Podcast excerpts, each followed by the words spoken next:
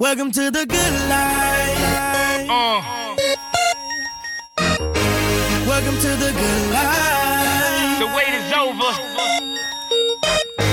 Welcome to the good life. And after all the talk, all I gotta say is Welcome to the good life. you're welcome.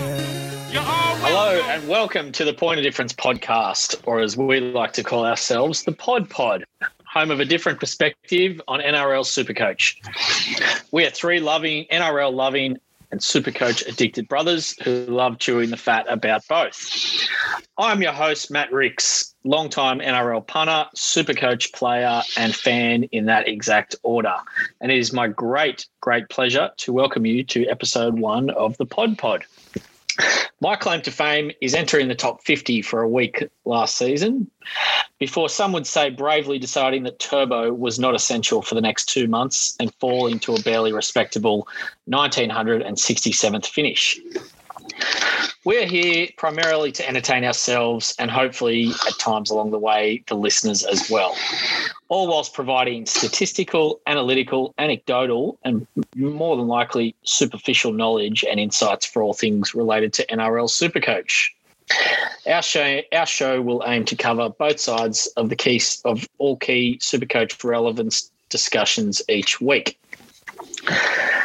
So now it's time to introduce the Pod Pod panel. Our first Pod panelist is a man who, by results, is very much the yesterday's hero of the Pod Pod. The man who gave up a big lead in the overall 2014 Supercoach season to go down to all-round nice guy Dave Von Kotz. He eventually finished third that season before entering six years of Supercoach purgatory over in London, before returning to the game in 2021, where he had a very, very quick peak at the top 25 after three rounds until deciding that Lil Pappy at home to the Broncos was not worthy captain material for his famous 197 point demolition job of the Broncos. It's coach of the Casa Bonitas and new father, Danny Boy Rix. How's fatherhood treating you, Danny Boy? Yeah, thanks, Matty. Uh, fatherhood's very enjoyable.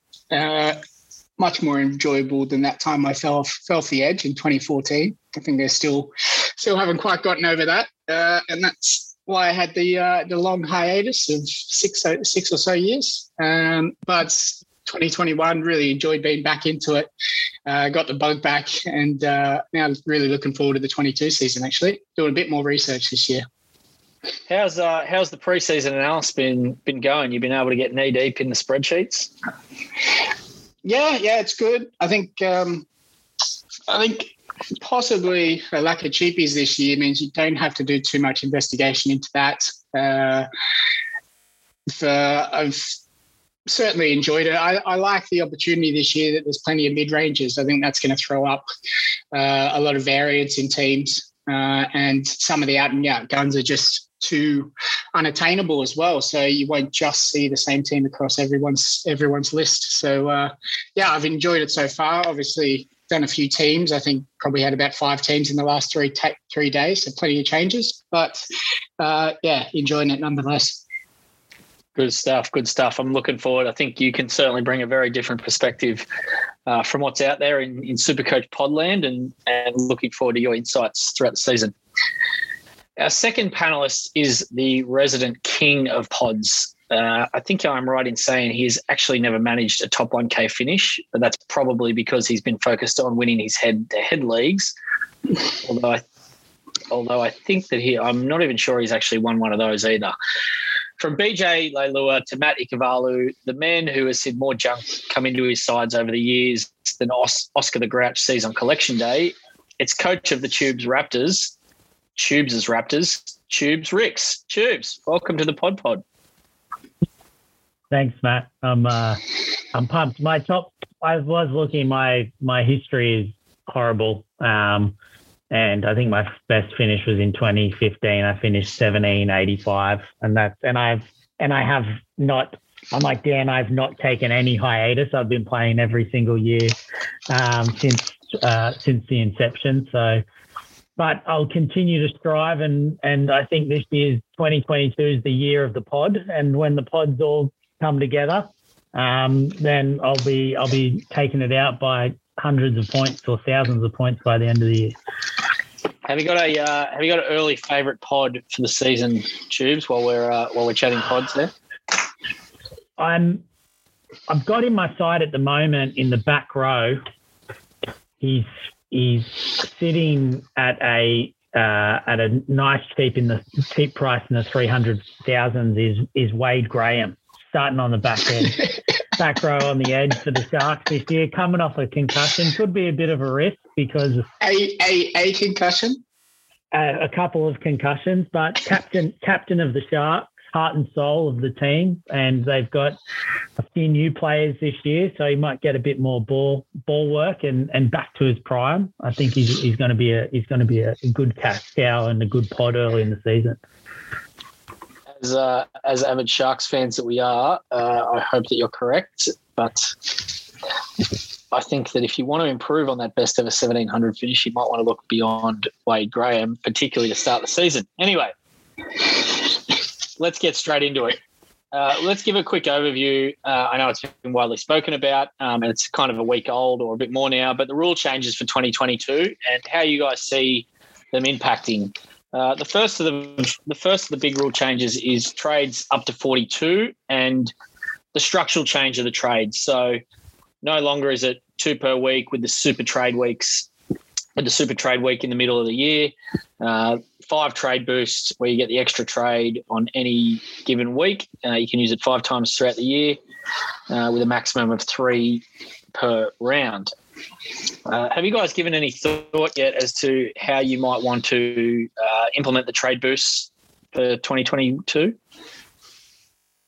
I think all of these trades, like I like uh, all of these changes, I like them. It feels like they're trying to uh, allow a bit more of the the not the lazy super coach players, the non-invested, don't have to plan for a bye week as as much. You know, don't have to be on it in case of lockout and your and your team changes, which I'm we'll get to in a sec. But I do also like the fact that I don't have to now plan for a five five trade week, and so I'll be looking at uh, yeah, utilizing some of those trades early. I'm sure everyone in, in round two to three will be using one of their boosts um, for a trade potential and then um, planning it out a bit more from there. Something I haven't heard too much discussion about is actually, which is very different. Uh, I haven't heard too much chat about buy planning, and I actually think that this is quite uh, quite a big change for buy planning because historically, when we've had the big buys in round 13 and round 17, usually you would use the big trade week to update your team to get rid of the round 13 junk that you'd carried through from round one. That's in a lot of cases, um, and bring in those round 17 either guns or uh, nuffs or or cheapies who would provide you the cover for 17 in a lot of cases. Um, that's not going to be so easy this year. Like, given that you can only use five trade boosts throughout the season, there's not going to be um, you get you might end up having to carry that that round 13 junk for a while through. So it will be interesting to see that how that how that plays out. The other big update, Dan, and I'll throw to you on this, is the dual position update. So players will be able to be updated throughout the season um, on dual positions. So I think the first one is going to be after the six weeks, and then the rolling after that every six weeks. Uh, will, will that affect your thinking in terms of your your uh, your first team? Mm, not so much in the initial. I think, as as Tube sort of said, it, all these rules are geared towards making it a little bit easier, uh, making it so you don't have to, I guess, pre prepare pre prepare. Um, it, it, it, will be useful. Just be interesting how they how they do the dual position updates. Do they do it after a couple of weeks of playing in a position, or is it after you know a month of playing in a certain position? Uh, it, I, again, I just think it's going to make it a little bit easier and less. You don't have to do as, as strict planning.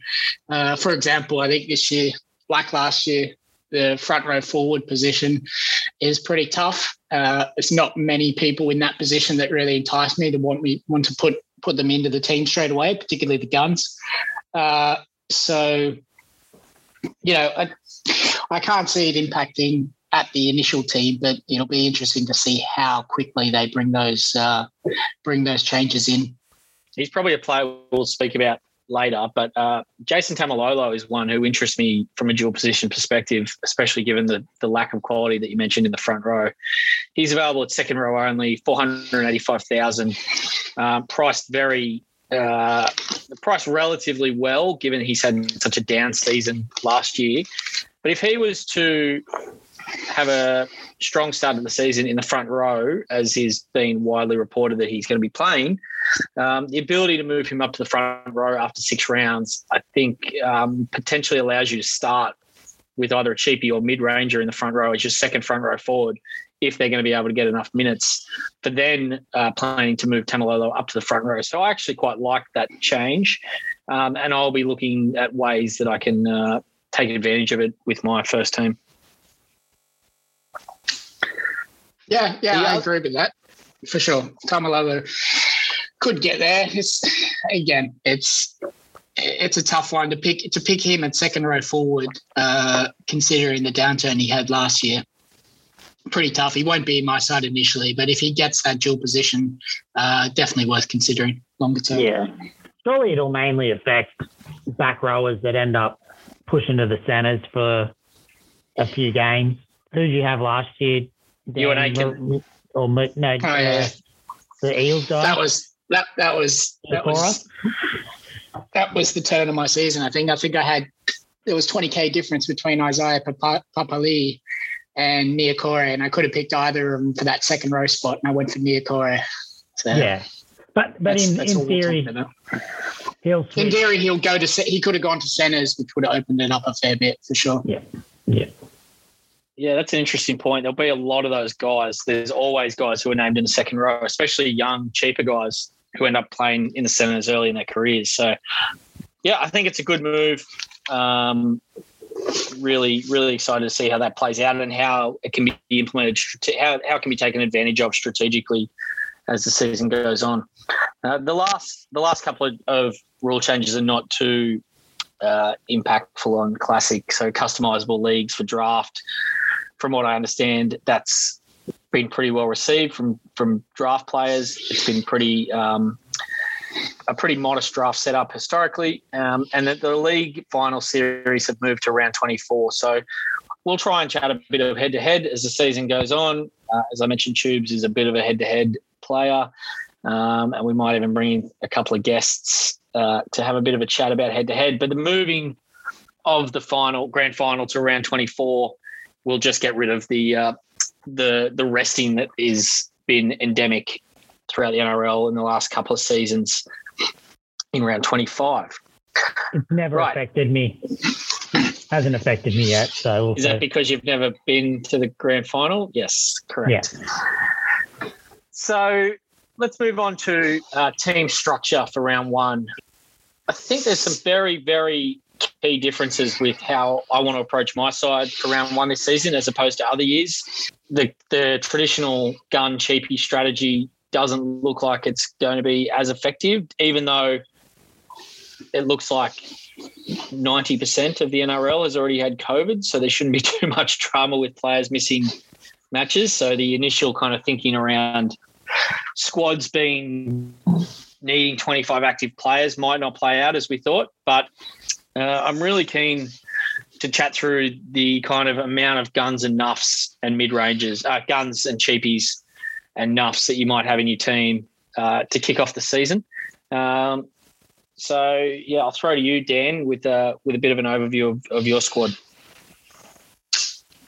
Yeah, at the moment, I've got, I've gone for a bit of a mid-range, uh, mid-range team. I think I've got ten mid-rangers throughout the squad, uh, eight guns, seven cheapies, uh, which very different to my usual strategy. I think I've always been pretty heavy on the the guns and guns and rookies. Uh, I, as I said, I think with you're going to need some mid ranges for sure, hundred percent and it's going to open up the teams to some variants as well, which I, I think Supercoach de- desperately needs that change. Uh, I, I love it when when you're even in the sort of head-to-head leagues that you play, and if you've if you've all got the same team, if you've got 13 or 14 of the same players, it's it's just no fun. So I, I like the variance. And um, there's, I think, in the centre wing this year, there's plenty of mid ranges. You know, over 250k uh, that you need to need to get, uh, particularly left wingers. Uh, so I've gone I've gone plenty of mid ranges in the in the centre wings. Uh, I've gone quite light as well. I think in the second rows, I've got two sort of main guns, but then the rest of them are either mid ranges or a couple of nuffs as well. If we're talking straight out and out nuffs, uh, I've currently got two that wouldn't be playing in the starting 17s. Um, I think traditionally I've had up to five or six that wouldn't even be in the 17s. Would they be? Would they generally be players who you expect to play at some point during the season? Potentially, yeah. I'm I'm trying to look for them. Uh, currently, Ben Ben Trbojevic is one of them. He's got the dual position, which just makes him handy to switch around. Uh, he obviously got a bit of a run last year, not very much. Uh, and uh, Alamoti from the from the Bulldogs. I don't know a huge amount about him, but but he's there. Uh, I've been playing around a little bit with the the dual positions around the hooker and uh, second row forward as well. There's a couple of options there, and I think with the rule, if you don't want to use three trades in a round, I think those sort of uh, dual positions are going to be really, really useful. Uh, just touching back on that on the trades, I, I, think there's going to be a big dispersion of some people. If you go particularly well at the start, you're going to be able to save a lot of trades. And just having three trades, I know even from last year, once you start going bad, it's it's very hard not to press that trade button. So I think pe- people are going to max out quite early with the three trade options. Uh, if you go well and you've got some good dual positions, say gun goes down, you'll be able to change a gun from center wing to hooker, you know, if you've got those dual positions. So um, uh, plenty of mid ranges this year. I'm, I'm, happy with some of the mid ranges. I, I think that's where you're going to pick up a lot of pods as well. Who are your Who are your favourite mid range centre wings at this stage? Without going in, maybe I know you've got a big pod pod reveal for later, but but who are some of your other favourite uh, centre wings at this point? I don't know if they're favourites, but I think you you got to have them. And uh, Haze Dunster, I, he killed me last year. I had him early on, uh, and then I changed him out for uh, for Cheney from the Tigers. That that one round he had had good. I, I had some the, the Cougar had some had some real desperate issues at that stage. So got rid of Haze Dunster, put in Cheney. Cheney never played again. Dunster started playing, I think, two weeks later, perhaps. Uh, so I've got him this year, left wing on Parramatta. I think, uh, you know, 293K is, is nearly sort of a must have for those mid ranges. Uh, and he's going to be that sort of five, six, six and wing backup. Uh, Suaalii will be in everyone's team, no doubt. Uh, and I've got Tar- uh, Tago, I've got Tago there as well. I've got to pull you up on a. I, I didn't think our first ever pod would include Haze Dunster must have. he's not. He's not a must have pod, but I think if you if you go on mid ranges in the center wing, he's he's one of the first top picked. I think. No, I think I think he's a good. I think he's a good pick. I'm, I'm just not sure I would go for the the must have description. Tubes, what about you? Uh, what are you thinking in the front row? It's obviously a pretty tricky position. Uh, how are you looking at structuring that at the moment? Not too sure. Um, I'm thinking about uh, locking in Haas, uh, as I think most of the or a large percentage of the super coach world is. And then I'm probably just waiting and seeing what Team List Tuesday comes out with for some type of cheap starting or or middle minutes front rower that can get me 35, 40 points to, to fit in there. I've gone a little bit different so far to Dan anyway. I am trying to fit some guns, so I'm I'm I'm very big on and I'm very big on having Cleary in my team for, for round one. Um, so whilst I'm not hitting up the the turbo, I, I do want Cleary. I want Keary. I want big money players in my halves. And so I'm I'm looking at going cheap in the front row. So at the moment I've got George Burgess as a placeholder if he starts in the Dragon, and I've got um, you know a couple of cheapies uh, both under under 300k sitting on the bench, and uh, that's how I'm looking at playing my front row to start the year. pretty tough to start with George Burgess. We'll Yeah, I've got George. George Burgess is in my team too at the moment, but uh, I agree. I, I would suggest he's more there as a placeholder. I've placed I've place held basically all my cheapies at the moment. Like like Yeah. Tube said, team list Tuesday I think- will tell it all, and even even the trials. We're recording this pre the first trial, so I think we'll um we'll see how that all plays out. Second front row forward, if you're going to pick a, a cheapie or mid ranger in that second spot, they've got to they got to be starting or they've got to have some Yeah. some form of being able to play that 45 minutes plus, you know, 50 minutes. So There'll be someone. Well, there'll, someone will pop up. There'll be a There's a Stefano of this year, uh, a Lenio who started the year last year. We'll find someone. Ethan Eth- Ethan Bullemor is currently twenty four percent owned uh, from Manly, signing from the Broncos.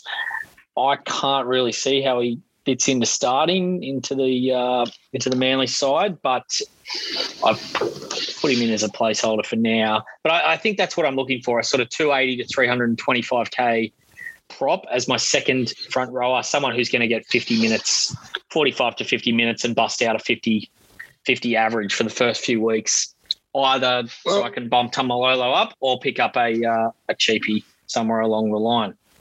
I think I've got a bit of a theme of redemption this year, actually. Um, my mid ranger at front row forward at the moment is Ryan James. Uh, Matt Lodge leaving the Broncos potentially starts. He's on a one year contract. He's going to want to prove, I think he's, what is he, 31, 30, 31, something around that.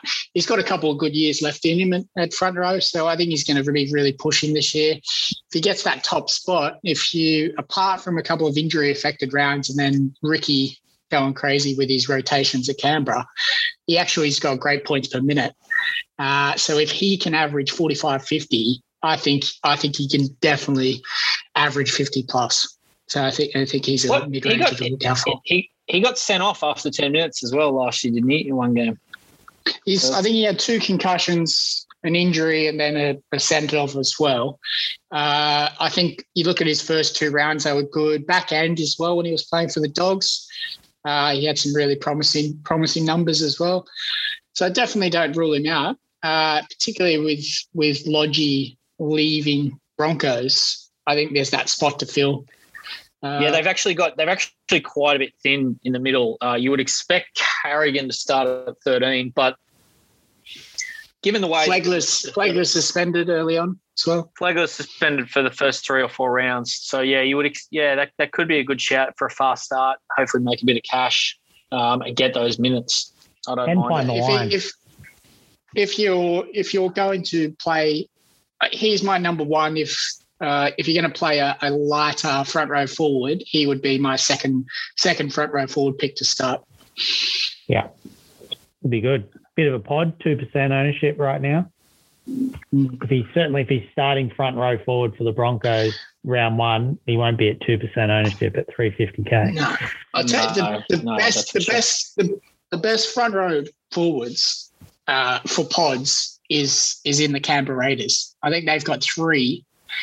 But how do you how do you pick any of them with Ricky's sort of variance in his in his rotations?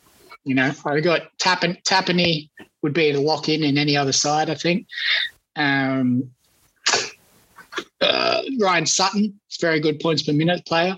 If you knew he was consistently getting some good minutes, uh, even Corey Horsburgh, he, he's a bit of a sneaky pod for me as well. There, I think he's. I think certainly on his 2020 form, he's undervalued. Uh, he got 47 average last year in 34 minutes average. Um, and but you know, He, 2020 he got 50 minutes average. Tapine's a really interesting one. I actually didn't realise until you've just mentioned. I was looking at him as a bit of a pot in the second row, but available at front row forward makes him quite compelling if you're willing to spend that extra kind of 100k, 150k on your second front rower. Yeah, like you go to him, you know, compared to the likes of uh, Addin Fonua Blake, couple of guys there that are 500 plus, uh, who I think have the same or maybe even less output that, that Tapine would at, at that 50, 55 minutes. So I, I wouldn't laugh at anyone picking him in the in the team to start with. Well, his his his wife had a dig at Ricky, didn't she, last year? And then he kind of got a few more minutes after that. I think. I think Ricky Ricky Ricky reacted quite positively to that to that hit on social media. I don't Uh, know. anyway. I don't know if it was the wife. It may have been uh, may have been the agent starting to starting to sniff around at other clubs that changed that. But uh, I don't think Ricky, I don't think the best uh, play is to to criticise Ricky. On the uh, on the point of guns, what what kind of guns tubes are you looking at in the in for round one? Obviously, you mentioned Cleary. You're looking at. Um, I presume that's on the proviso that he actually plays round one or round two. Uh, who are the guns? Who are the big guns you're looking at? Uh, obviously, the big two are, are Turbo and Cleary, who the most discussion's been around. What's what's your kind of thinking there? Yeah, I mean, as you said, assuming Cleary plays round one, um, I want to try and lock him into the side. I just think he, I mean, the start of their year, they play the Cowboys and the Bulldogs the first two rounds of the year. And then they play Melbourne and Manly. So it's a, a little bit tougher. Um, but then they've got a pretty good run sort of coming after that. So I just think if you don't get him at the start of the year with Origin then kicking off, at, at what point are you looking to potentially bringing him in? And and he's just that much better than most other halves out there. I can't. I can see as long as he's starting and he's fit and healthy, he should be average. He could be averaging over hundred again for the year. Um, the other, I guess, guns, as I've already mentioned, probably Haas. Uh, I'm probably not getting out and out guns in the hooking region with the uncertainty around Grant, etc. Um, I won't. What, uncer- what, uncer- what, un- what uncertainty is that? He's suspended for round one. He'll be back round two. plenty of uncertainty. Uncertainty around, uh, I think, uh, where where his role probably similar to last year, where it sits with the cheese. Uh, it, you know, and, and how they share the minutes and what that looks like. He obviously is a absolute gun, uh, Harry. So you know, you want him in the side, and you'll probably be finishing the year with him in the side. But where what those minutes look like and what his attacking output looks like. Uh, I'm definitely going to be locking in Tedesco uh, to start off the year. I've currently got the C hovering over him, uh, and and I just think similar to probably what you you hear out there, um, won't be won't be able to afford Turbo to to kick off kick off the year. Yeah, I like the combos at the Roosters if they stay fit. So if you've got if you've got Tedesco and Keary playing regularly, uh, and you know there's there's plenty of options that you can take in that Roosters backline as well. Uh, Suaalii, possibly Billy Smith if he's playing at centre.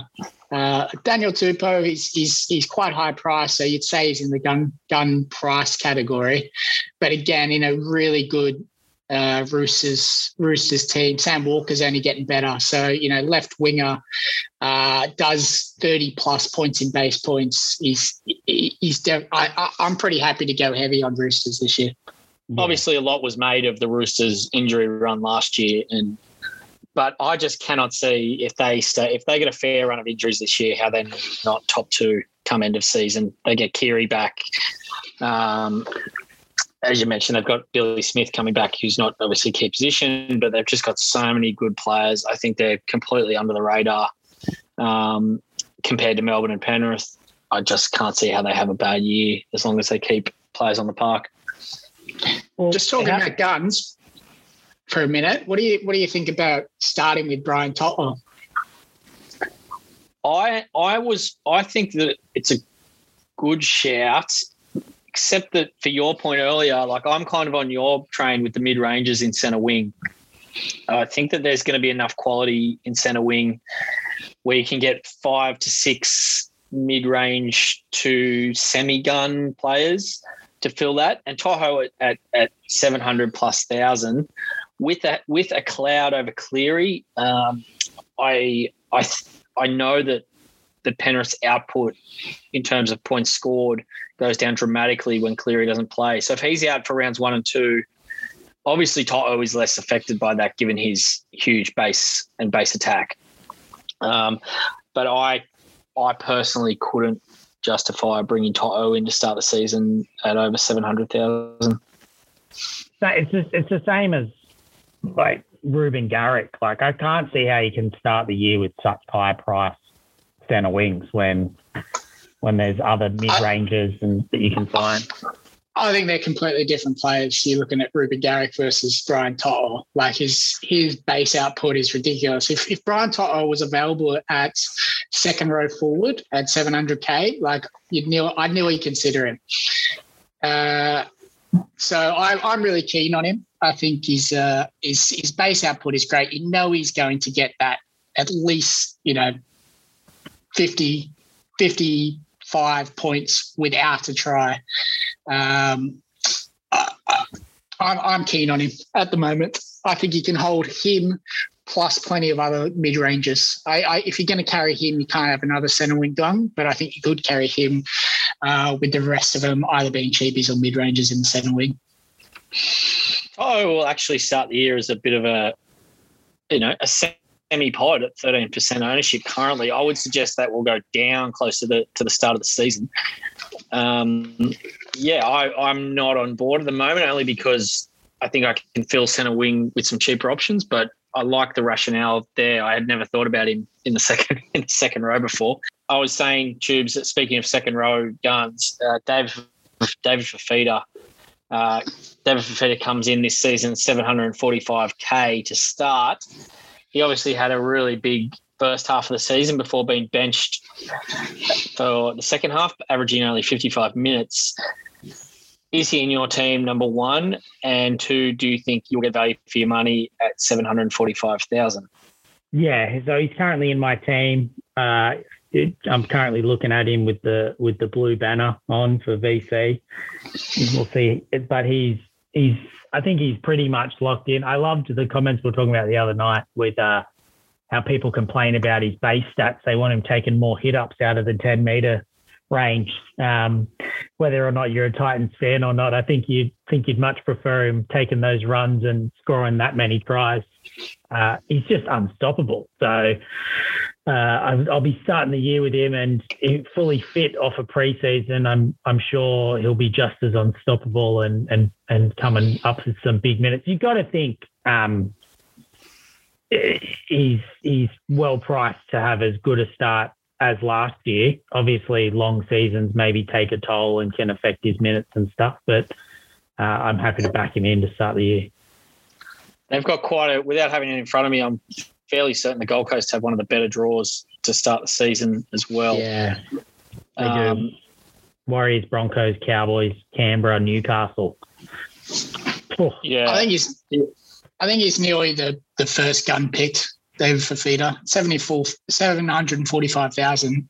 Uh, you know, any anyone apart from Turbo, any other player, if you said head to head, who's going to get the most points this week, uh, I think you, you, David Fifita would probably be favourite most of the time. So, with the favourable draw, I think I think most teams. I don't know what his percentage is at the moment of ownership, but I think he'll be he'll be one of the highest, and for good reason. He's in my team. yeah. Well, if, if you're picking if you're picking Brian To'o in the second row, then I presume you were picking David Fifita. Uh, my, he's in he's in my team too. He was one of my first picks. The only concern that I've got with him is how he will be played. If Holbrook stuffs around with minutes again, playing him off the bench, uh, playing into that narrative that he needs a rest uh, to be as explosive, I think it's um, complete uh, horse crap. I would love to see him playing 80. To your point, Tubes, I think that you do not want him anywhere near doing the bullocking work out of your own end. You've got big, strong wingers like Greg Marzhew to come and do that. You've got centers, uh, big outside backs, big props. They've got a great front row, middle rotation. I would, if I was Justin Holbrook, I would be telling David Fifita not to touch the ball before the half line, halfway line, and you pay him the 1.2 million or whatever he's on to score tries and do damage in the opposition red zone. So I hope that they do that. I would, I would just to be a bit contrarian, I would be slightly concerned about his minutes, but just given the the, the down the the downside of picking someone at 750k playing 55 minutes, even if it is David Fifita, could uh, could derail you. But I just think there's too much upside for for David Fifita, and he is in my side. For me, at, at second row, you need some lock ins. And at the moment, locking guns, and I don't have many locking guns at second row this year. Uh, so you know, even if he has reduced minutes, I'd, I'd still still be on the train. I think. Yeah, I think like I've got Fifita, Murray, and Graham. That's three lock-in guns right there. So they they could they could last the season. So we're good to go. Uh, finally, just as we round out this this segment, uh, what's your big, what's your anti-pod play from in terms of going against? It's not so much cheapies. We covered that. That you know we'll wait on that. But who's someone that's highly owned that you're not going with, or who's someone that you, you know who? How are you going against the grain at this stage of preseason, Dan? Uh, I haven't quite looked at the ownerships, but so it's just an assumption. But I'm probably I'm looking at Lane Payne Haas.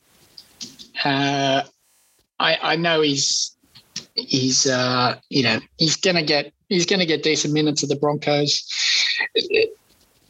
They're not that they're not that heavy in the in the front row rotations. Uh, but early on, uh, I think my my logic is Tevita Pangai Jr. I think is probably a pick above him, just given his dual um, dual status, uh, his ability to get those attacking stats. Uh, I think the Bulldogs desperately need him to play big minutes as well. So I'm going to probably get Pangai and then possibly a mid ranger for that second front row forward spot. And with Haas only being available front row forward, I think I'm I'm going to lay him.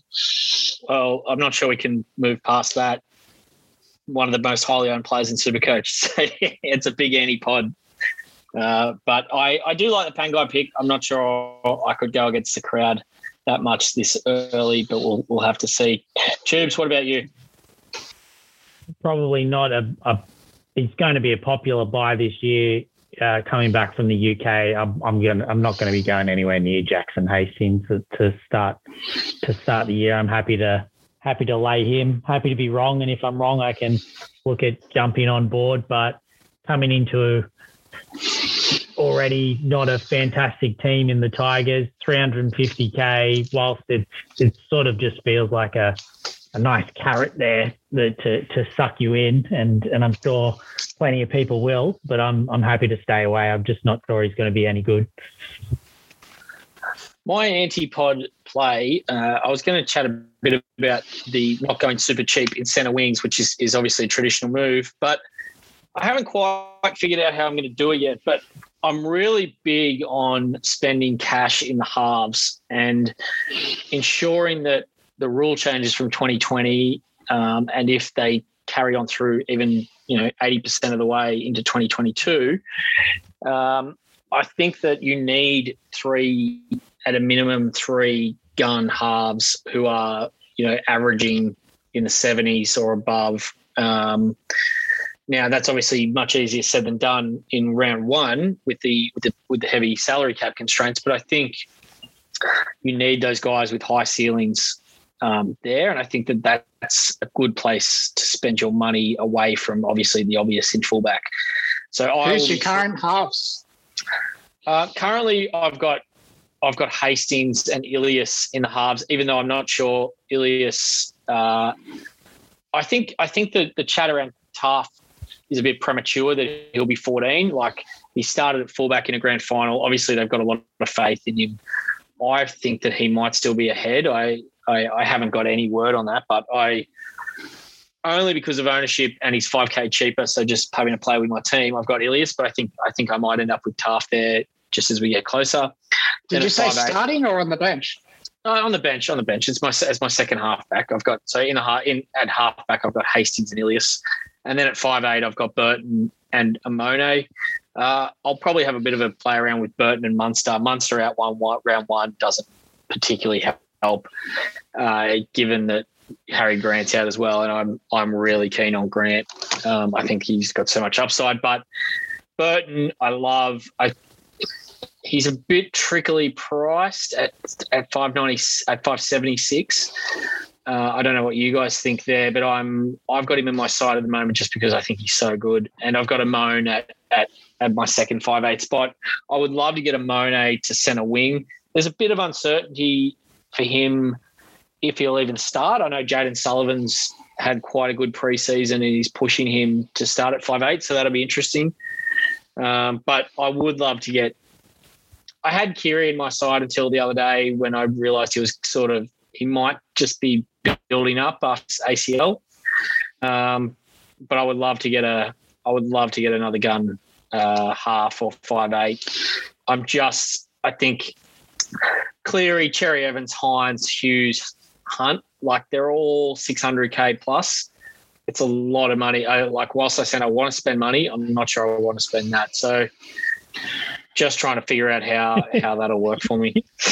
You've you've literally come full circle, but well done. Uh, I, I, I, I mean, I agree with you. though. I, I mean, I'm looking at it going. Munster's out round one.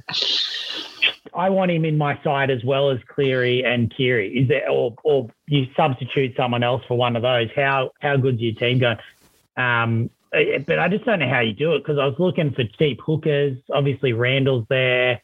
Um, I, I don't love any hooker. Can you find another cheap one? So you, you really would have to stack your back row and your centre wings with cheapies, and I don't know how you do it. But Munster is an interesting one.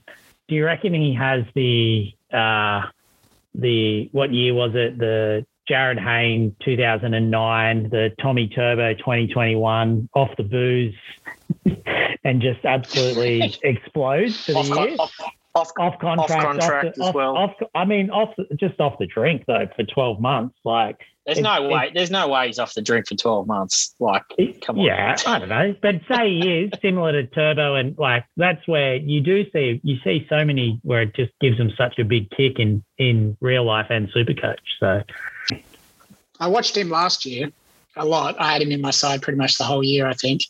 Uh, and obviously, Jahrome Hughes having a huge year for him points wise. Uh, he did take a little bit of a back seat, particularly in the in the attack. Uh, and I think his his foot injury was was worse than worse than we thought. I think he was definitely holding back from some physicality as well. So if his foot injury is fully resolved uh, and he's off contract and you know he is an out and out gun and he's on his best of days, I don't I don't think it's a bad one to pick up early. We'd uh, we'd better move on. We've spent far too long on that on that segment. Uh, we'll get into now just a bit of a team run through, uh, team by team. Well, I think we'll only get through half of these teams in this pod, uh, but let's start with. We're just going to go through a few players of interest, uh, potentially some pods from each team. Uh, so, uh, Dom, we'll start with you with the Broncos. Is there anyone you can kind of make a case for or want to pot?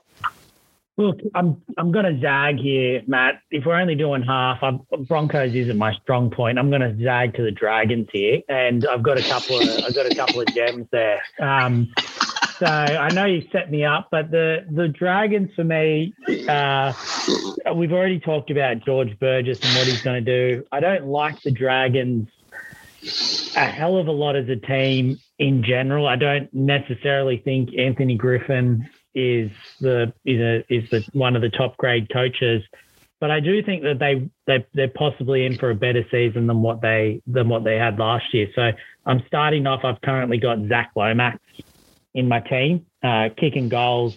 I think he's he's I mean he's obviously been a very solid player for the last couple of years, and but I think that that this could be a breakout season for him. He could be playing, or he could be into the Origin team. He could have already been there already without potential injuries in the last last year. So I've I really like Zac Lomax. I think at just under 500k, I think he'll be a keeper for the year, and you're going to get him at a discounted uh, price, kicking goals, uh, and probably.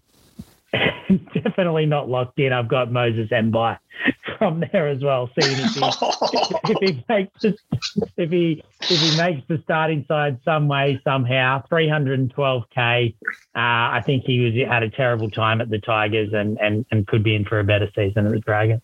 He's had a terrible time his whole. He's had a terrible time his whole career. What do you? Mo, let's just, we'll see Moses Mbye. Right. Dan, I won't. I won't. I won't. We'll we'll divert from the run sheet a bit further. Dan, give me a give me a team and give me some players of interest. Uh, jeez. Uh, Well, I sort of touched on the Raiders a little bit. Uh, I, I, I'm really keen on those those front row forward guys, but I just I just can't trust Ricky.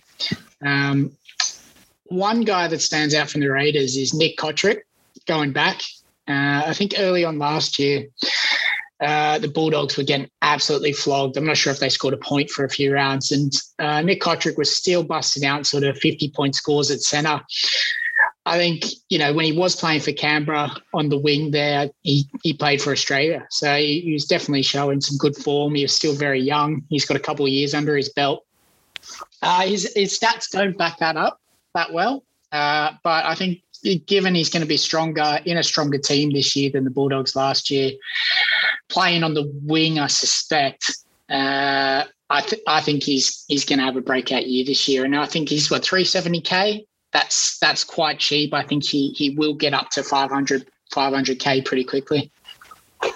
It will be interesting to see where he plays. Uh, Jarrod Croker's obviously coming off a career worst season. Uh, I would hope for his sake that it was injury related and that he can get back somewhere near his best uh, this season. But if he doesn't come up, they're looking pretty light at centre. So yeah, I prefer. I, I, I Cotric interests me a lot if he plays on the wing, but less so if he's at centre. I think his, his output will still be decent at centre, but yeah, for sure, more interested in the wing. I think if it wasn't Jarrod Croker, if it was just uh, purely based on form, is is nowhere near that side, Jarrod Croker. Is he still captain? He'll get dropped. I he's ca- I think he's captain. You know, it's it's one of those ones, you know, Ricky's pretty loyal. I don't know if he'll just just cut him, just bin him. So, but you know, he was a bit of a bit of a turnstile last year. They're very light. They've lost Harley Smith Shields for the season with a knee. Uh, they've obviously got Chance. I quite like Chance at centre. Um, if they can get Xavier Savage up and running at fullback, he's going to miss the start of the season. They've signed Albert Hopoate um, there's a bit of a lack of of experienced uh, NRL um, player at, at centre. So I'm a bit concerned that, that Cotric might end up there, and that's at that price. I think he's still he's still worth the risk. I think if, as you said, if Shans goes to centre, uh, he would be a good one if dual player gets upgraded. He's currently only available at fullback, I think. Uh, but say he gets a couple bit of time at centre, goes to a centre wing fullback dual position, uh, and then maybe goes back to fullback, he, he would be a decent pickup, but you got to wait and see. But yeah, I think at, 370k is worth the risk. We can't leave the Raiders, Danny Boy, without talking about your uh, your favourite round one pick from last year, Podson Young. Big Hudson. Yeah, I mean, again, just just the rotational minutes in the forwards just really concerns me. Watching watching Pods and Young early last year, he was playing playing quite well, getting those eighty minutes and jagged a couple of tries early, and then unfortunately had that knee injury, which I jumped off as soon as I, I heard that knee, you know, a dislocated kneecap, and then they were saying he was going to play the next week. Was um, it was a bit too much for me, so I jumped off and. Fortunately for me, then he then uh, was out for a couple of weeks, I think. But uh, yeah, I, I don't mind him. Again, he's he's one of those uh, second row forwards that you're hoping then he just becomes an 80 minute guy, gags a couple of tries. Uh, currently not in my team though. A team that's obviously coming off a big premiership victory, the Panthers, they're going to have a lot of super coach relevance again this season. Uh, player I want to talk about a little bit just because he should get the role vacated in the back row by a player that escapes my name at the moment, is uh, Liam Martin. So Liam Martin last season, without seeing the world light, was in my side at stages. And whilst I wouldn't advise on starting him, I think that he could become an option at some point, particularly when Cleary gets back in the side. Was there anyone else, Tubes, from the Panthers? Uh, we spoke about To'o already. Was there anyone else from the Panthers that you're looking at potentially for round one? Not. Uh, I think probably depends on who takes Burton centre spot. Uh, there's some chat. Isaac Tago. Uh, he's a cheapie in centre wing area. Uh, there's, I mean, you could entertain possibly. I, I mentioned a couple of easy starts to the year. Some people might entertain Luai, uh, etc. But uh, for me, it, it's probably just going to be if if there's a cheapie in that centre spot, and and as I mentioned already before, Cleary. Um, probably not looking at Liam Martin. He replaced Capewell. Capewell's obviously a, a good ball running, try scoring player playing off Cleary. Martin a bit of a different player. Um, so see how that goes. Yeah, I'm definitely interested in Martin. Um, because of what I think is a lack of um, guns, gun three in the in the second row forward, he can definitely be that third second row forward at, at a decent price. Uh, he's probably just below value, uh, and he could easily get that 80 minute role and be punching out those 60s regularly. So be, he's a good early pickup. He only scored three tries as well last year, so I think he's a big minutes watch. If he is playing 80, I think he's got a lot of relevance. Um, he only he only played, I think, one 80 minute, two 80 minute games last season. So he averaged 0.85 points per minute. It's not outstanding, but he also only scored three tries, um, and with those associated line breaks. So only, only, only, you know. So I think that I think he has upside, but covering off I'm just this. sorry. I'm just looking at the team. You're you're you're right. Like how their back row. I I didn't realize. I hadn't thought about. Obviously, they brought in TPJ at the back end of last year. They've lost Capewell. Um, they their their team's just a lot uh, a lot lighter in that back row. You could even entertain Kikau if he's going to get a lot more minutes this year as well. Is it Um, Bulldogs, isn't he? No, no, no. He's at Panthers. He's at Panthers for one more year. TP, TPJ, TPJ. Yeah, yeah. He's got, he's got another year at the Panthers. He got Yeah, filmed in the lift. right. He got got filmed in the lift. Got filmed in the, Yeah. the elevator spy cam, like so many of us caught him out. Yeah, they, Yeah. but, but they got Scott Sorensen. I mean, their predicted teams at the moment: Scott Sorensen, Spencer Leniu, Mitch Kenny, and Taylan May on their bench. So you know, you could potentially see Martin and Kikau playing big minutes on the edge in those. In Yeah. those Yeah, I, I'd love to- I, I actually had Kikau in my first draft, but uh, just to try and maybe get him off to a flyer. But uh, Cleary being out, even though he plays on the left with Luai, I still just don't like that Panthers attack when Cleary doesn't play. Um, but I do concede that Kikau at, at just over 500k, if you he could get a flyer, he's got he's got a huge ceiling, as we know. Uh, as a as a kind of high variance play to start the year, I quite like it. I just will be struggling myself, I think, to get him into my team.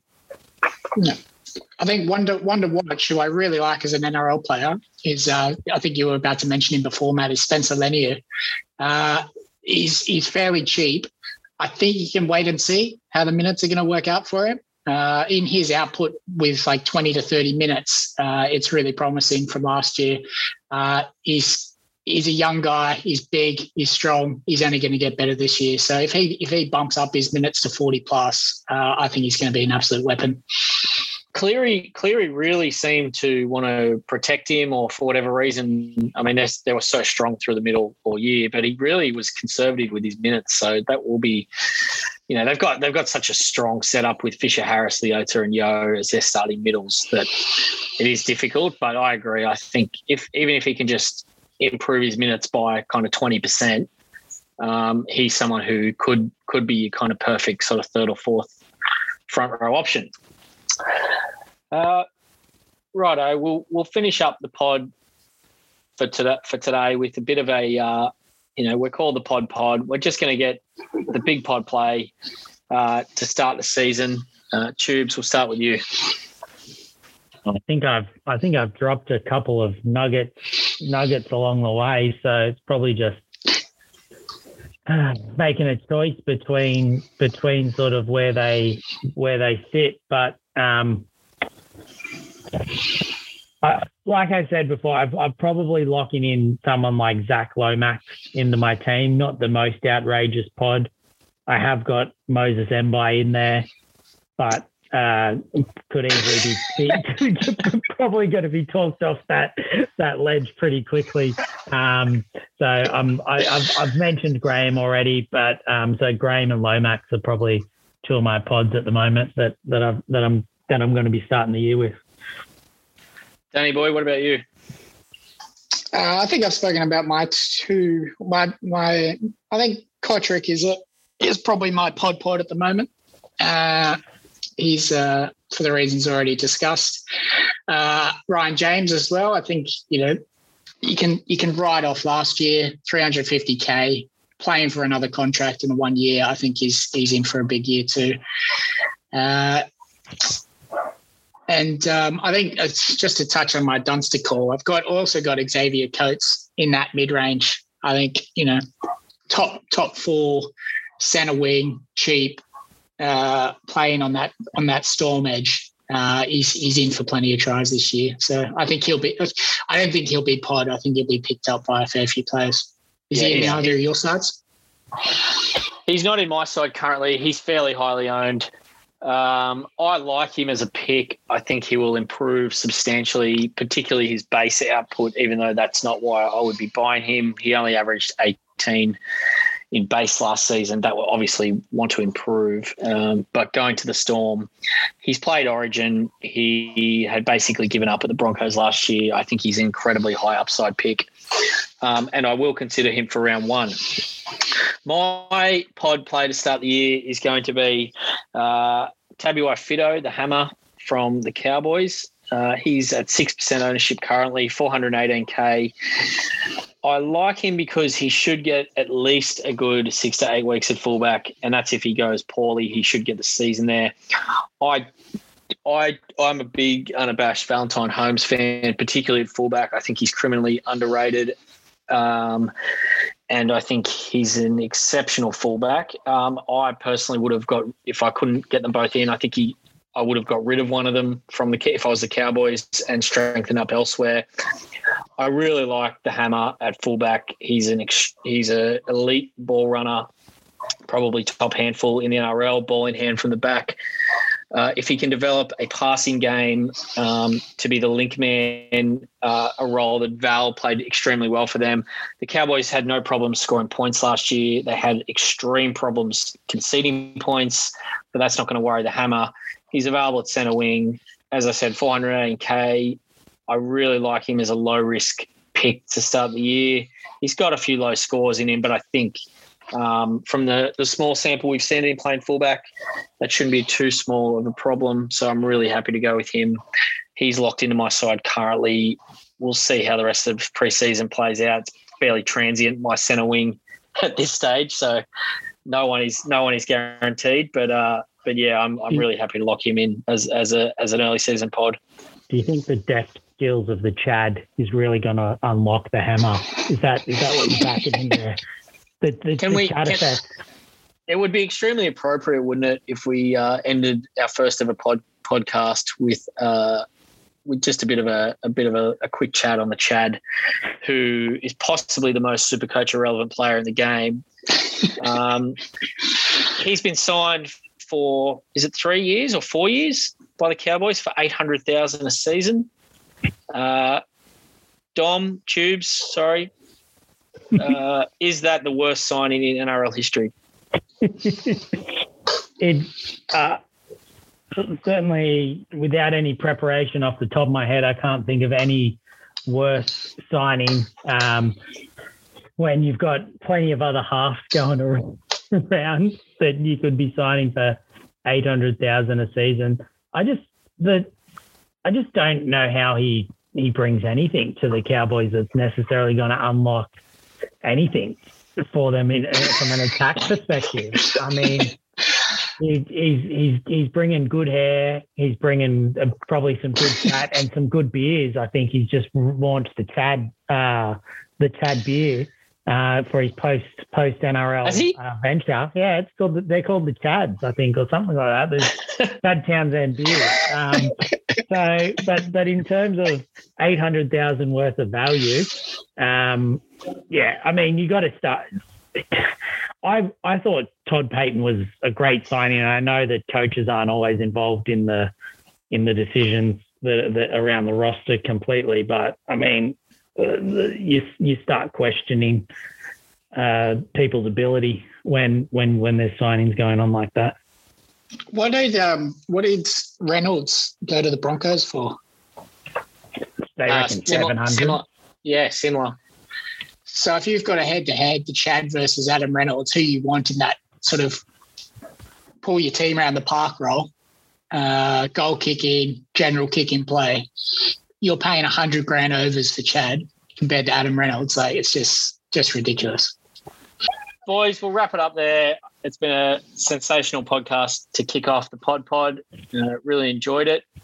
Looking forward to a really big season, and uh, we'll see you all for another preseason episode in the next week or so. Thank you very much. Uh, cheers, Matty. Cheers.